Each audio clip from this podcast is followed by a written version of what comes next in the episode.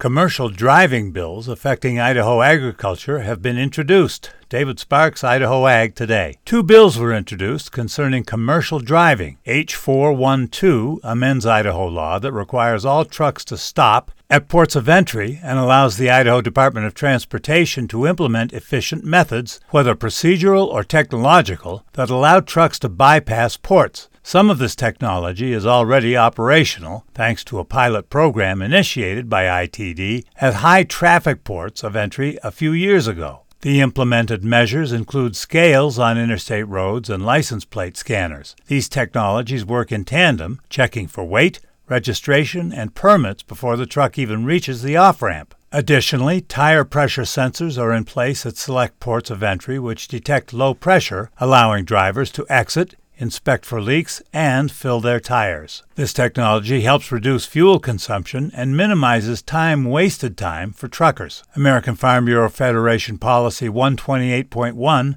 says, quotes, "We support developing the most economical and energy-efficient methods of meeting future transportation needs." Idaho Farm Bureau believes this legislation helps achieve that policy. As we all know, efficiency in transportation increases efficiency in Idaho's agricultural production. This report was produced by the Ag Information Network. I'm David Sparks.